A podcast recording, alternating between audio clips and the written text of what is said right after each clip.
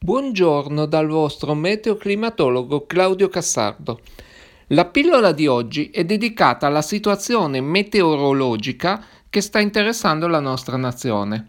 Tuttavia, più che la descrizione della situazione in sé, che sarebbe difficile da spiegare con un audio senza immagini, e poi è molto dinamica e quindi cambierebbe velocemente nel tempo, vorrei invece soffermarmi sui venti che ci stanno interessando. Da diversi giorni infatti si sente parlare di ondate di gelo e di venti siberiani in arrivo sulle nostre regioni, il Buran o il Burian, per cui ho pensato di fare un po' di chiarezza. In particolare, appunto, una costante dei titoloni di questi ultimi giorni cita sempre il nome Buran, qualche volta addirittura storpiato in Burian, parola che non esiste in meteorologia in nessuna lingua probabilmente per analogia con parole italiane esistenti tipo buriana, ma ne parleremo dopo. Che cos'è esattamente il buran? In meteorologia con questa parola, di origine russa, si indica un vento, a volte molto forte, caratteristico delle steppe della pianura sarmatica, a ovest degli Urali. Ricordiamo qui che il bassopiano sarmatico, o anche chiamato pianura russa, è un'unità paesaggistica che costituisce la quasi totalità della Russia europea, interessando anche parte dei territori di Bielorussia, Ucraina, Moldavia e delle tre repubbliche baltiche. La massa d'aria che dà origine a questo vento d'inverno è molto fredda e pur essendo generalmente secca, lungo il fronte di eruzione può essere spesso accompagnata da bufere di neve. Inoltre, data la temperatura, si può avere il blizzard o scaccianeve, cioè il fenomeno per cui i fiocchi di neve caduti a terra vengono risollevati e mescolandosi alla neve che cade possono provocare una forte diminuzione della visibilità. Del Buran esiste anche una versione estiva meno nota in cui il vento è caldo e secco e può produrre tempeste di polvere. Il Buran può spingersi verso sud dalla pianura sarmatica fino a raggiungere l'Iran e il Kazakistan, oppure verso est in Siberia, oppure verso sud-est in Asia orientale, può raggiungere addirittura lo Xinjiang cinese. Ovviamente a volte tale vento può anche dirigersi verso sud-ovest fino a interessare l'Europa orientale. Certamente il percorso per arrivare fin sull'Italia partendo dalle pianure sarmatiche è davvero molto lungo e molto tortuoso, per cui si può affermare con certezza che il Buran non fa parte dei nostri venti. Parafrasando un collega meteorologo, un italiano che, commentando il freddo, parlasse di Buran, farebbe la stessa figura di un contadino mongolo che, commentando l'ottima visibilità delle sterminate langhe che circondano il suo villaggio, tirasse in ballo il garbino o il fen. Ma ora veniamo alla situazione meteorologica attuale. Giovedì pomeriggio il nord-est italiano è stato attraversato da aria fresca, dapprima in moto a livello del suolo da est verso ovest, il fronte di eruzione ha praticamente spazzolato la pianura padana dal Friuli Venezia Giulia giungendo sul Piemonte in tarda serata e successivamente al livello di 1000-2000 metri da un altro flusso in moto questa volta da nord-nord-est attraverso le Alpi orientali, dalle Dolomiti al Carso. Questi venti erano per caso il Buran che stava giungendo dalla pianura sarmatica? Certamente no. Se proprio vogliamo dare un nome a questi venti, ormai un nome non lo si nega a qualunque evento meteorologico, anche se poi spesso si sbaglia la tipologia di evento, possiamo usare la classica rosa dei venti. Come si chiama il vento da nord-est nella rosa dei venti? Si chiama grecale. Oppure si può usare il nome bora, perché la bora è un vento catabatico che proviene da est-nord-est e soffia con particolare intensità, specialmente sull'alto e medio Adriatico. Vento catabatico, cos'è? Beh, in meteorologia si chiama catabatico termine che deriva dal greco katabatikos, che significa che va verso il basso, appunto un vento che soffia scendendo lungo un versante, che può essere una collina, una montagna o anche un ghiacciaio, tipo l'Antartide pieno di venti catabatici.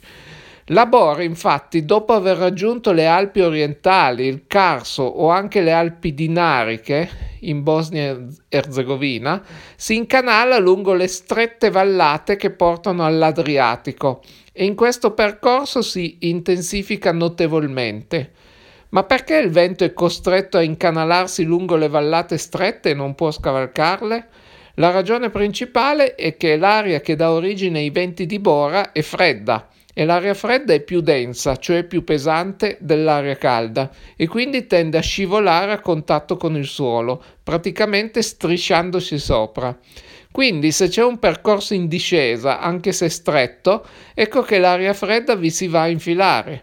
Praticamente quest'aria fredda si comporta esattamente come fa l'acqua quando scorre su un terreno pendente e accidentato. Va a infilarsi nei passaggi stretti più pendenti alla fine di ottimizzare il percorso che la porta verso il basso.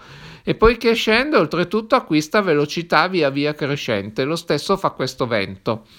Oltretutto, quando un fluido va a infilarsi in un canale stretto, la sua velocità aumenta anche perché si conserva la portata del flusso.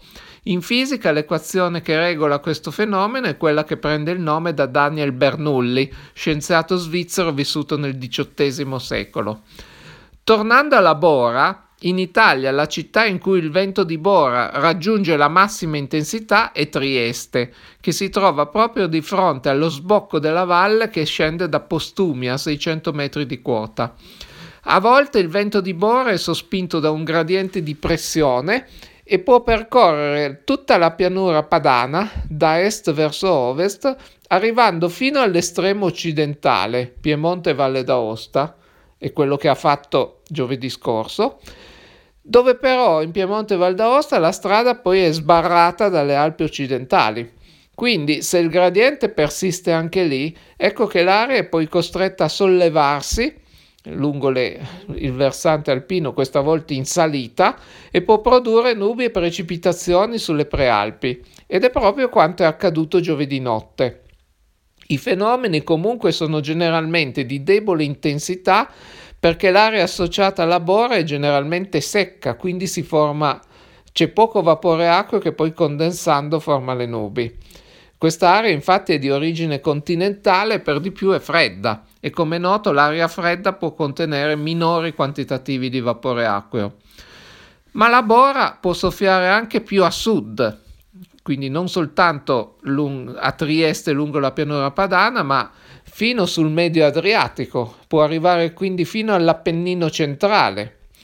In tal caso però, durante il tragitto sul mare Adriatico, la massa d'aria che continua a strisciare lungo il suolo raccoglie il vapore acqueo sul mare e si umidifica notevolmente, per cui poi alle prime colline dopo le coste dà origine a nubi cariche e quindi precipitazioni intense e persistenti. Persistono almeno fin tanto che quel vento mantiene quella direzione, cioè da nord-est. In alcuni casi il vento da nord-est può soffiare anche sul basso Adriatico e interessare le regioni dall'Abruzzo alla Puglia, ma in genere non lo si chiama più bora in tal caso, per cui si usa il nome grecale dalla rosa dei venti. A proposito, ma perché il vento da nord-est si chiama grecale, parola che lascia intendere un'origine greca, come se venisse dalla Grecia, che non è a nord-est? Beh, il motivo è che le prime rose dei venti furono ideate proprio dai greci. I greci, ma questo non stupisce, visto che la stessa scienza della meteorologia ha origine greca. La parola stessa meteorologia fu proprio coniata da Aristotele, unendo la parola meteora, che significa ciò che accade in cielo, e la parola logos o logia, che vuol dire discorso. Piccola parentesi, l'etimologia di questa parola, cioè meteorologia da meteora e logia, dovrebbe cancellare ogni dubbio sul fatto che l'ortografia corretta è meteorologia e non meteorologia. Mi viene difficile anche da pronunciare nel modo sbagliato. eppure tante volte lo si trova scritto o pronunciato nel modo sbagliato. Chiusa parentesi. Tornando alla Rosa dei Venti, i greci scelsero l'isola di Zante, un'isoletta che si trova a ovest del Peloponneso nel basso Adriatico, come punto di riferimento per la rosa dei venti, per cui il vento da nord-est a Zante proviene da quello che all'epoca era la Grecia. Poi il nome si è mantenuto e quindi il grecale è diventato il nome del vento da nord-est. Ci sono altri due venti che hanno nel nome la nazione di provenienza.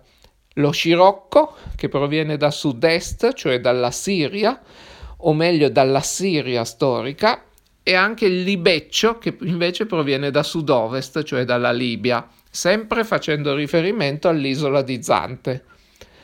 Dunque, abbiamo detto che giovedì scorso abbiamo avuto vento di Bora proveniente da est o nord-est. Andando verso nord-est da Trieste, in effetti si può arrivare, dopo migliaia di chilometri, a lambire le zone di provenienza del Buran. E guardando l'andamento delle isobare a livello del mare giovedì scorso, si nota in effetti che era presente un corridoio che sembrava delineare un flusso proveniente dall'Ucraina e dalla Russia bianca. Possiamo quindi davvero escludere che la bora di giovedì abbia avuto origine dalle pianure sarmatiche e quindi fosse un Buran? La risposta è sì, possiamo escluderlo e cerco di spiegare il motivo. L'area che giovedì è entrata come Bora proveniva effettivamente da nord-est, ma nei giorni precedenti non si era ancora formato quel corridoio proveniente dall'Ucraina, perché i sistemi di pressione nei giorni precedenti erano disposti in maniera diversa. In realtà, ricostruendo all'indietro i movimenti dell'aria che giovedì pomeriggio è entrata come bora sul Veneto, stiamo parlando comunque di uno strato sottile, spesso non oltre mille metri, perché abbiamo detto che l'aria fredda sta a contatto col suolo. Ecco, ricostruendo all'indietro il movimento si vede chiaramente che tale area è arrivata da nord, dalla Germania e dall'Austria, poi ha aggirato le Alpi orientali ed è entrata dalla porta della Bora. Quindi ribadiamolo ancora una volta, non era Buran. Il Buran non è un vento italiano, non c'è mai il Buran in Italia. A questo punto però sono sicuro che qualcuno avrà notato una strana particolarità. Buran, Bora. C'è qualche somiglianza. Le stesse consonanti, la A finale. C'è anche la parola italiana buriana, che ha il significato di temporale di breve durata e pare derivare dalla forma slovena Buria. Entrambe potrebbero avere un'origine greca da Boreas, il dio del vento da nord. Ecco di nuovo la rosa dei venti. Boreas è una parola che ha dato i natali a tantissime parole di uso corrente nelle lingue indoeuropee. In italiano boreale come sinonimo di settentrionale, ma anche burrasca e appunto o direttamente o tramite il passaggio dallo sloveno anche Bora. Invece la parola russa buran sembra avere un'origine comune con la parola turca buragan, che significa vento molto forte e che parebbe provenire da una radice comune bor, che significa trascinare nelle lingue non indoeuropee e che si suppone sia anche all'origine della parola uragano, buragan uragano, che poi è diventata in inglese hurricane. Quindi, nonostante la somiglianza tra Buran e Bora, le origini etimologiche delle parole sono del tutto diverse, addirittura da filoni di lingue completamente diverse, indoeuropee e non indoeuropee.